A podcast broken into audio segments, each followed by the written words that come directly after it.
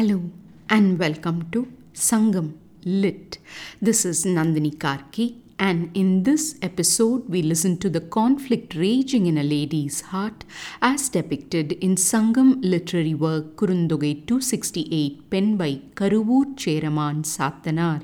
Set in the mountains of Kurinji, the verse speaks in the voice of the confidant to the lady, passing on a hidden message to the man listening nearby. சேரீரோ என செப்பலும் ஆற்றாம் வருவீரோ என வினவலும் வினவாம்.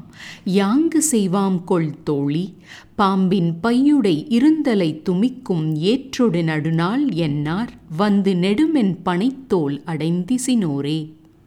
What to is the core question here indicating helplessness.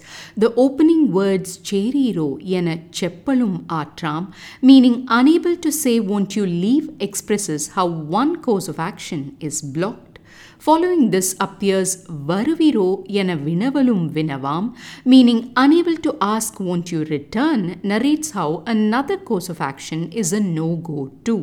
An element of danger is presented in the phrase பாம்பின் பையுடை இருந்தலை துமிக்கும் ஏற்றோடு, meaning along with thunder that strikes at a snake's hooded head. Ending with the words panithol adendisinore, meaning the one who enfolds those bamboo like arms, the verse invites us to learn more. Being unable to say or ask anything seems to be the cornerstone of this verse.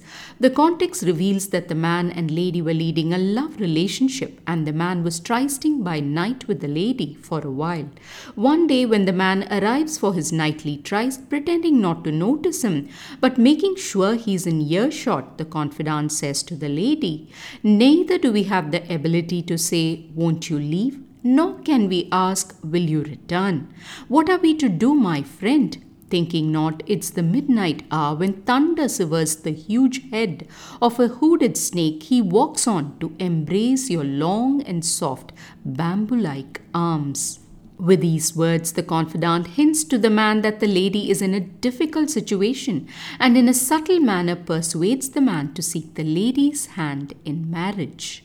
It's decoding time. The confidant starts by saying that neither can they ask the man to leave nor can they ask him when he will return. A question arises as to why the man must leave. Let's hold on to that question and listen to the rest of what the good friend says. Now she turns to bring into view a snake with its huge hooded head raised high.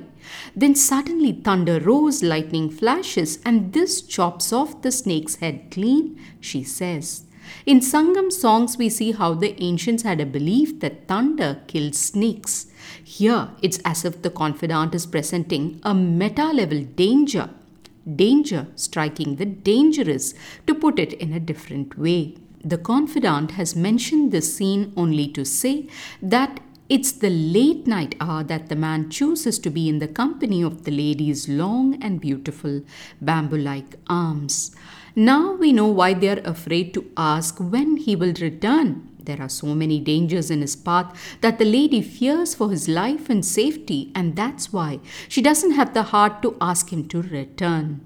Zooming on to the first question as to why they must ask the man to leave, we understand that it's because of the fear of being discovered.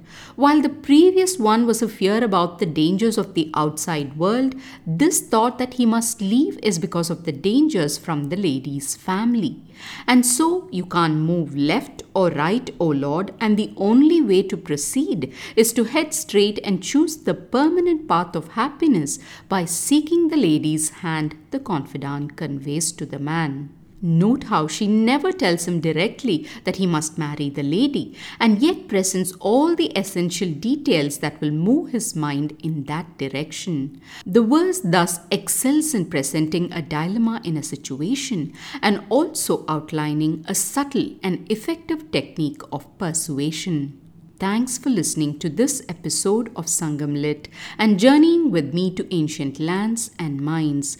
Please visit nandinikarky.com to share your thoughts and do spread the word about Sangam Lit. Until next time, Nandri Vanakkam.